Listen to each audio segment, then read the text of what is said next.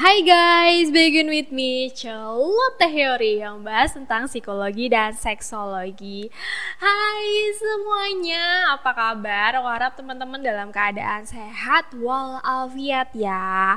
Nah, pada episode kali ini adalah episode spesial. Aku ganti settingan, ya ganti settingan untuk channel YouTube dan tentu aja untuk podcast case itu sendiri. Nah, mungkin teman-teman akan bertanya, kenapa sih kok bisa ngerubah setting yang tadinya hanya bikin video aja dan audionya dipisah kemudian dimasukkan ke podcast. Nah, setelah aku berpikir-pikir dan tanya sana sini dan ngobrol sama beberapa orang yang expert di bidang audio visual kayak gini, dan ternyata dan aku pun juga merasakan ya Uh, bahwa kok rasanya kok gak enak banget ya ketika aku bikin video dan audionya aku pisah kemudian aku upload ke podcast di SoundCloud atau di Anchor, itu kok rasanya jadi gak enak kayak gitu. Jadi gimana dong? Nah, akhirnya aku searching-searching tuh biar bisa dua-duanya kepake antara YouTube dan juga podcast, maka aku bikin settingan baru kayak gini. Jadi aku ngerekam tapi dengan settingan seperti siaran radio. Nah, ini memang materi pertama dengan settingan yang baru. Nah, tentu aja semoga, aku harap banget hasilnya akan jauh lebih baik dari video-video atau podcast-podcast aku yang sebelumnya. Nah, gak usah panjang lebar ya. Pada episode kali ini aku akan membahas hal tentang seksologi, yaitu apa sih yang dilakukan ketika seseorang datang ke terapis seks? Nah, mau tahu apa aja sih sebenarnya terapi seks itu seperti apa dan apa aja yang dilakukan? Apakah harus buka baju atau harus melakukan gaya-gaya tertentu di depan psikolog seks? Nah, buat teman-teman yang mau tahu dan kepo tentang hal ini, maka ikutin terus ya episode channel YouTube dan podcast Celoteh Hiyori kali ini.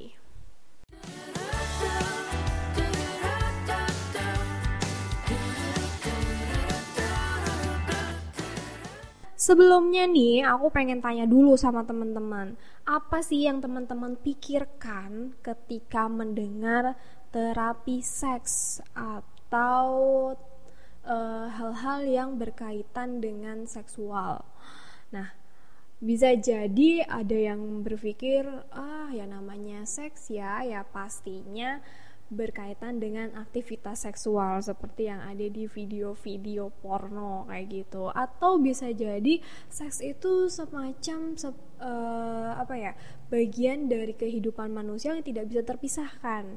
Nah, jadi setiap orang punya pemikiran dan value tertentu ya berkaitan tentang seks itu sendiri. Nah, ngomong-ngomong soal terapi seks, memang di Indonesia sendiri terapi seks itu masih dianggap tabu karena ya kita tahu kan budaya di Indonesia yang berkaitan atau berhubungan dengan seks itu pasti sudah dilabel negatif dulu. Padahal ketika seseorang berkunjung atau datang konsultasi pada seorang terapis seks, itu sebenarnya ada dua kemungkinan. Bisa jadi nih uh, seseorang itu memang mengalami problem seksual sehingga dia merasa perlu mencari pertolongan, atau yang kedua yaitu itu adalah seorang ini ingin meningkatkan kualitas seksualnya.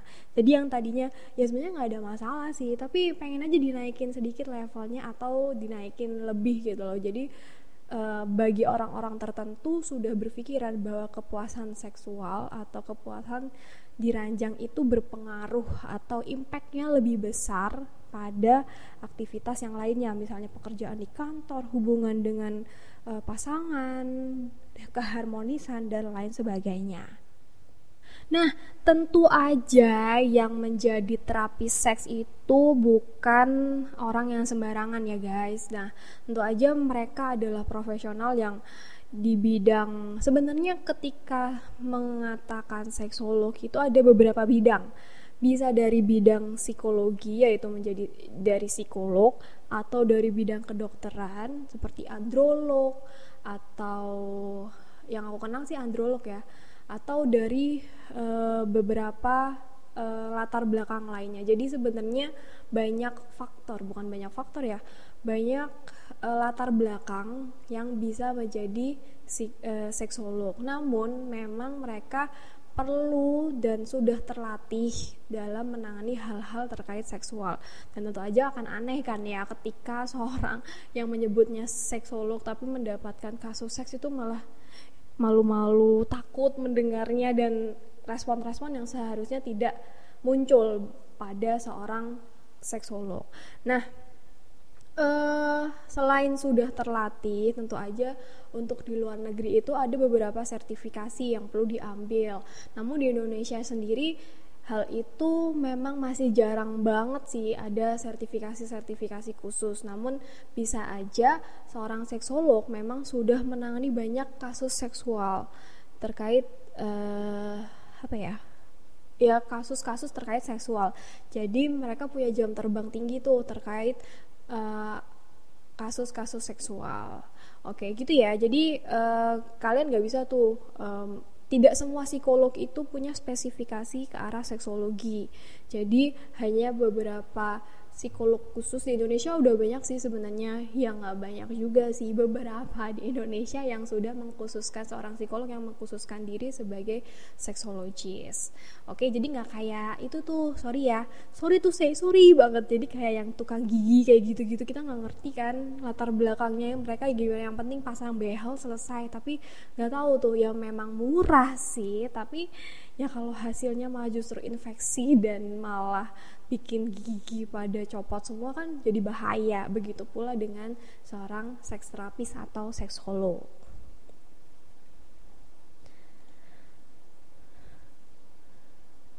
Nah, penjelasan berikutnya adalah kira-kira apa sih yang dilakukan seorang klien atau seseorang yang datang ke terapi seks atau ke seksolog. Nah, mungkin banyak di antara kalian yang akan berpikir, wah pasti akan disuruh buka baju misalnya nih, uh, disfungsi ereksi, pasti suruh ditunjukin mana uh, contoh disfungsi ereksinya seperti apa, atau uh, apa ya, ke- disuruh melakukan gaya-gaya uh, yang berkaitan dengan aktivitas seksual di depan seksolognya kayak gitu. So um, ya kayak gitu mungkin di pikiran orang awam mungkin gitu ya, karena e, namanya juga ya datang ke seksolog pasti akan buka-bukaan soal terkait seks kayak gitu. Sebenarnya enggak enggak seperti yang teman-teman pikirkan. Ya namanya konsultasi dengan seksolog itu ya sebenarnya sama dengan konsultasi pada psikolog pada umumnya.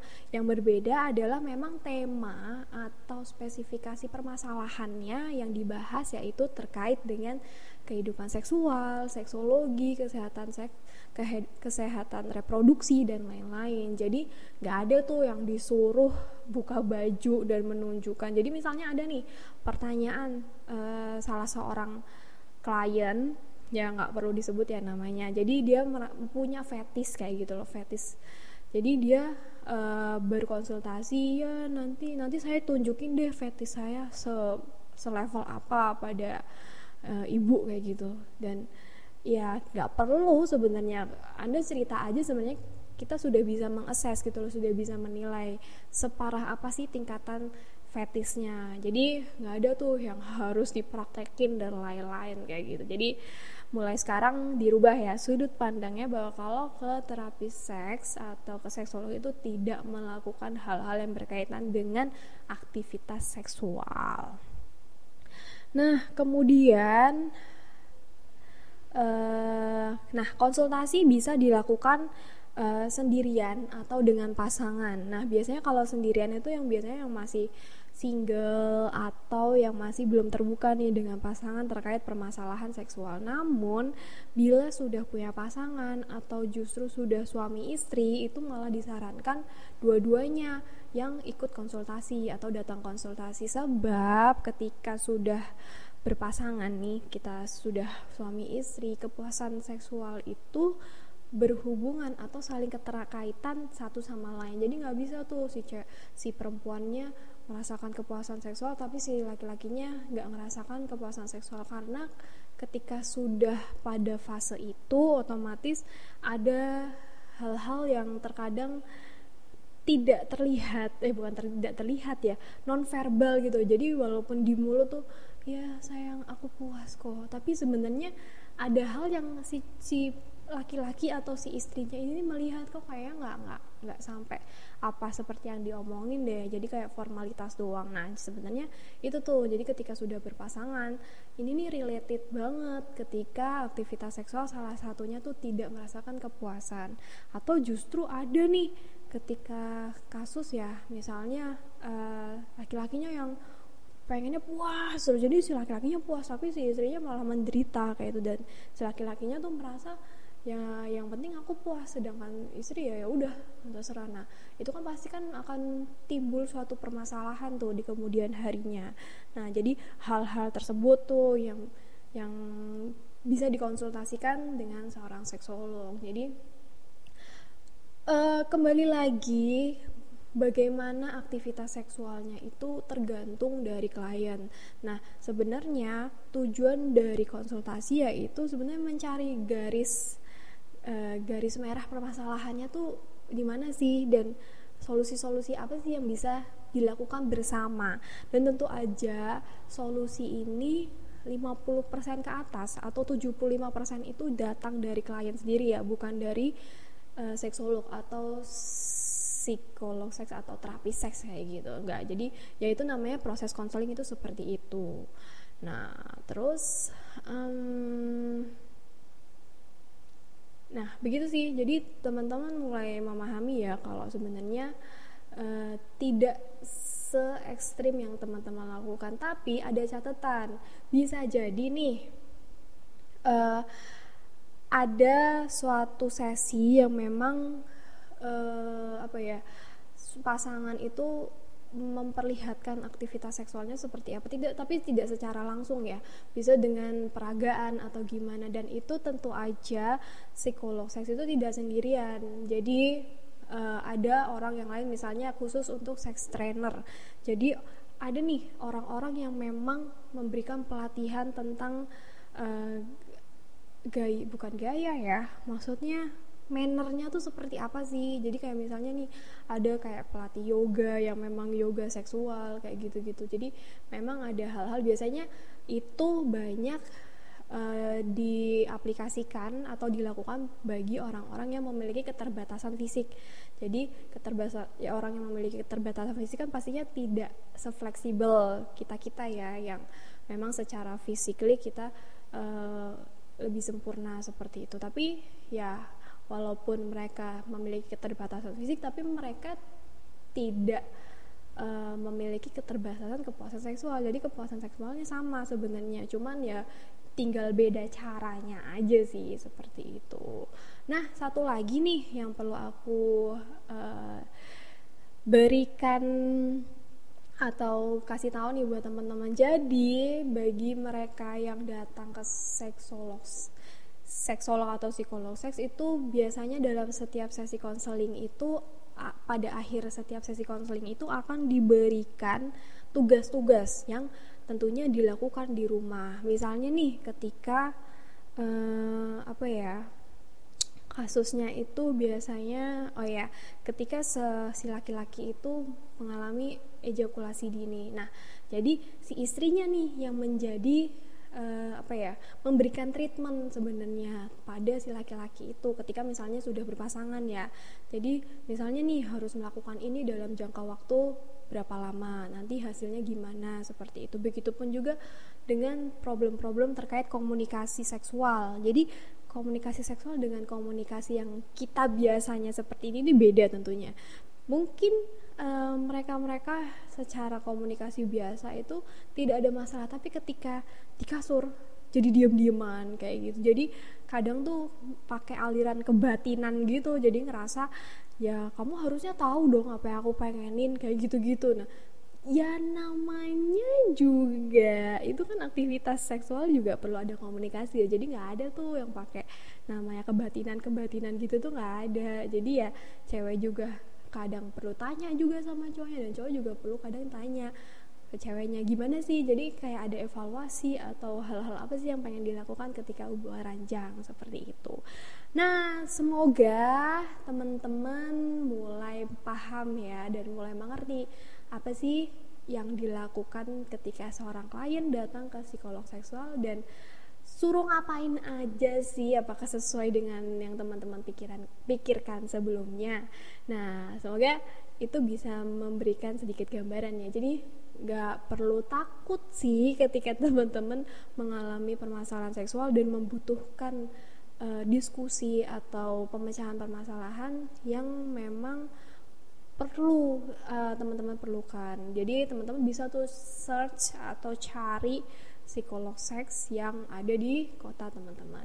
Nah, e, gitu dulu. Semoga ya itu ya, sekali lagi menjawab. Dan apabila ada pertanyaan yang mungkin bisa e, aku jawab, silakan kirim melalui email di celotehhiori at gmail dot com, atau kalau Uh, mau langsung aku jawab bisa di po- uh, kok di podcast di podcast juga nggak apa-apa sih, ada komennya, atau di YouTube juga ada komennya, atau di Instagram di et celoteh underscore, jadi di et celoteh hiyori underscore, di et celoteh hiyori underscore. Oke, gitu dulu ya. Terima kasih sudah menonton, terima kasih sudah mensubscribe dan like dan share video ini dan tentu aja podcast ini. Semoga bermanfaat ya buat teman-teman. Aku Celoteh Hiyori. See you, bye.